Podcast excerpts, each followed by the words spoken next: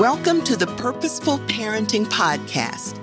I'm Harriet Rowe, wife and mother of four adult children, three girls and one boy, all graduates of the United States Military Academy at West Point.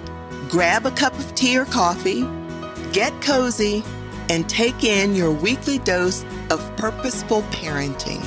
Here we go.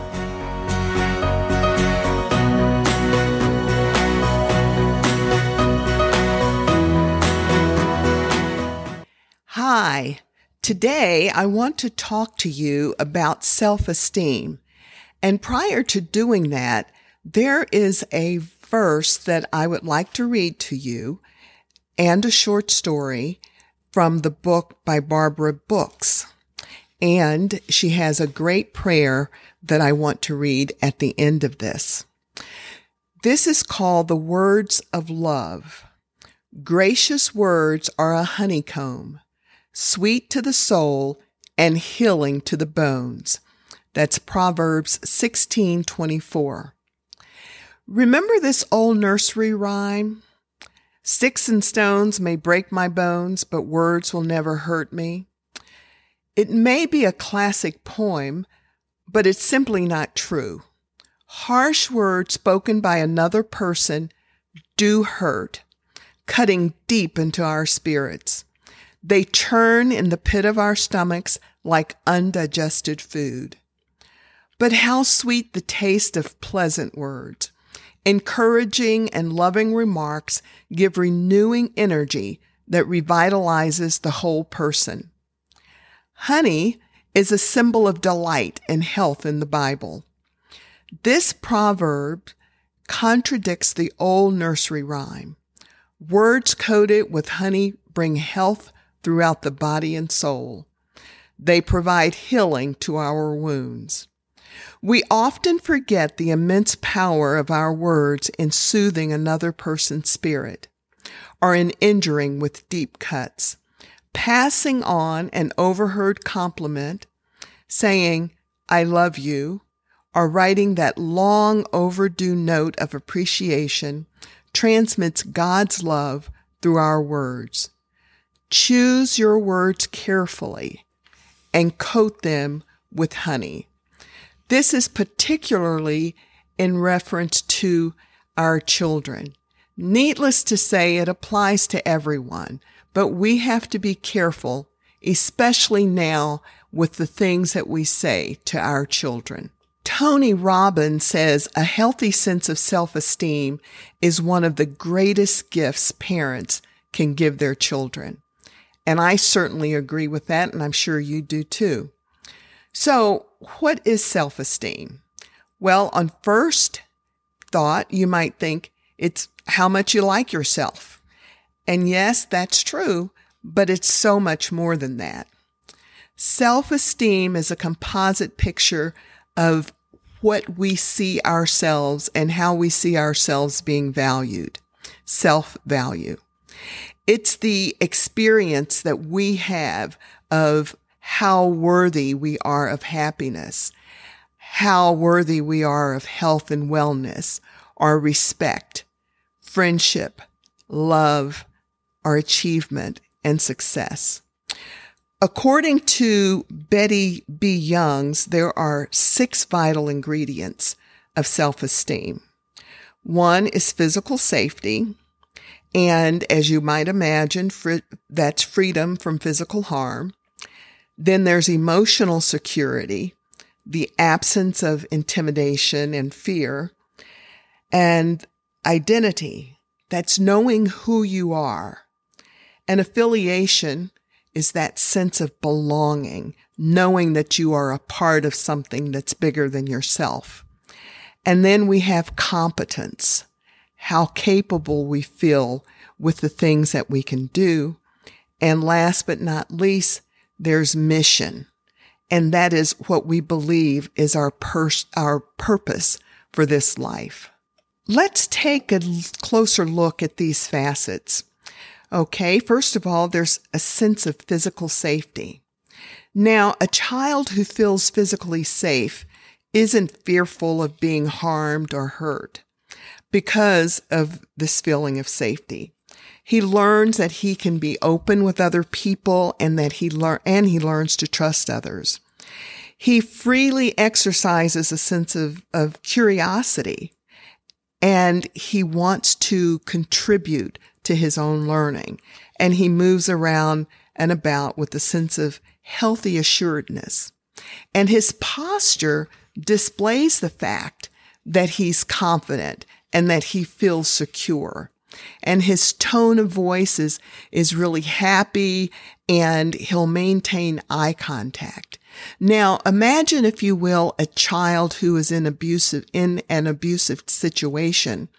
Well, he or she will usually, if you raise your hand towards them, whether it's to give them a hug, you can see them shrinking back.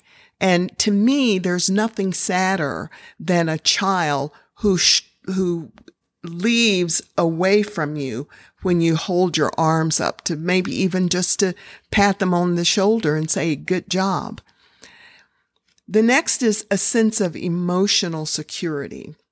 Now, a child develops a high level of emotional security when he knows that he won't put, be put down or that he won't be made fun of or told that he's not worthy. This child if they don't have a sense of emotional security, can feel beaten up emotionally. And they've usually been dealt a lot of hurtful words and, and sarcasm.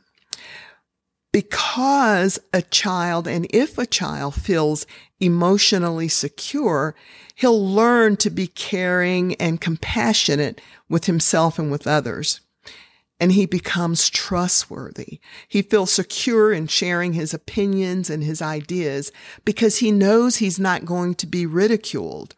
He's respectful and considerate because he's received respect and consideration. And he's outgoing and friendly. And he'll come to you for hugs of affection on his own. And he'll reach out and he'll enjoy being close. The next one, a sense of identity. Now, the child who has a good sense of identity, when he looks in the mirror, will love the person who's looking back. This child, having a self knowledge, develops a healthy sense of individuality. He knows himself. And once again, he's friends with himself when he looks himself and he looks at himself in the mirror and he's able to find and be at home with himself. He believes that he's worthy and that he is worthwhile as a human being. And he feels secure with himself. He's open and he's caring towards others and he takes responsibility for his actions and he'll own up to them even when he's done something wrong. Another ingredient to the um, self esteem would be a sense of competence. When a child feels that he's good at some things, he's willing to learn how to do other things because he feels capable. He's willing to continue to try to, uh, to accomplish a new behavior or a new task because he has had success before. He's not only aware of his strengths, but he's also able to accept the areas where he is not so strong. So he knows his strengths and his weaknesses. And because he tries, he experiences the success that encourages him to try new things. He's self-empowered, through realistic and achievable goals. And this child will usually set goals. The next ingredient is a, a sense of mission. Proverbs 29:18 tells us that where there is no vision, the people perish. Now, a child with a strong sense of mission feels like his life has meaning. Because he has a sense of direction, he not only sets goals, but he also follows through on achieving them. And when he's faced with obstacles, he creates alternatives that work. He has a knowledge on the inside and an inner peace. He's intuitive and he laughs easily. He enjoys life. Now, parents, it's up to you to safeguard your child's esteem. And how do you do this? Well, first of all, you have to make sure you keep them safe and allowing them to feel safe. Make sure they know that home is a safe place. And if they are feeling intimidated or unsafe, that they know that they can come to you and you will help them work through it. You need to make sure you safeguard their emotions so that they're not afraid and they don't feel intimidated. Don't put them down if they do something that is not right. Don't tell them things that hurt their feelings. Watch what you say to your child. Make sure the things you say to your child would be just as thoughtful as the things you would say to your best friend. Help them to discover themselves and to f- remember and find out who they are. Let them know that God made them for a purpose. He knew them before they were even born and he has something in store for them. He sees them as a winner and he wants you to make sure you allow your ch- child to see that you feel that they are winners too. Help them feel needed and a part of the family. And in addition to that, help them learn how to make friends and how to interact with others. If you see where there's some friction between friends, help your child to see how to work through that and help them accomplish tasks so that they can feel competent and encourage them when they take on new tasks. And even if they're not successful, look at what they did and how they went about it and encourage them to continue on. Guide them so that they can learn that they have a purpose in this life. You keep your child safe from having a low self-esteem by acknowledging that she is the most important priority in your life and paying attention to what her needs are. And you help and watch what her values are as she is forming them. So from this, you can see that you can't just assume that your child will automatically develop a sound sense of self or a high self esteem. And whatever you do, do not leave it to the teachers to reinforce or to help your child along with self esteem. It is your responsibility. So basically, if you are directing and fostering your child's self esteem, you will help him or her in a way that will allow him or her to care for his own physical and emotional needs in the right way. It will help him to learn to be fair with friends and to choose purposeful work based on inner aspirations and their innate gifts. And it will help them in being sensitive and discerning in choosing a life partner who won't mistreat him or her emotionally or physically. And you will teach him or her to be personally and socially responsible. Remember, children will live up to the aspirations and dreams of you, his parent. Seeing your child as a winner helps convince him or her that they are winners too, and that whatever he or she decides to do, it can be done. And remember also that your child has to participate in the plan for becoming all that he is capable of being. Next week, I will cover the characteristics of a child with high self esteem, low self esteem, and then an overinflated self esteem.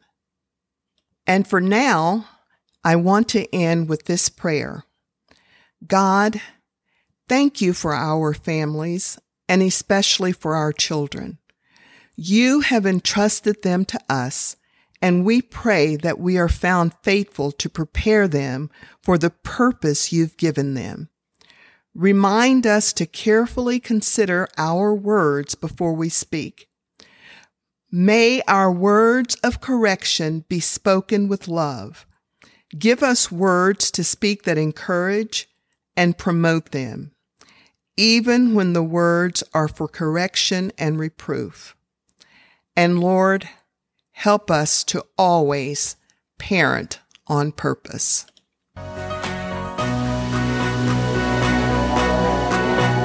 Thank you for listening to this week's episode of Purposeful Parenting. For more tips on parenting, or if you would like to reach out, please visit me on harrietrowe.com and follow me on Facebook, Harriet Rowe. That's Harriet with two T's.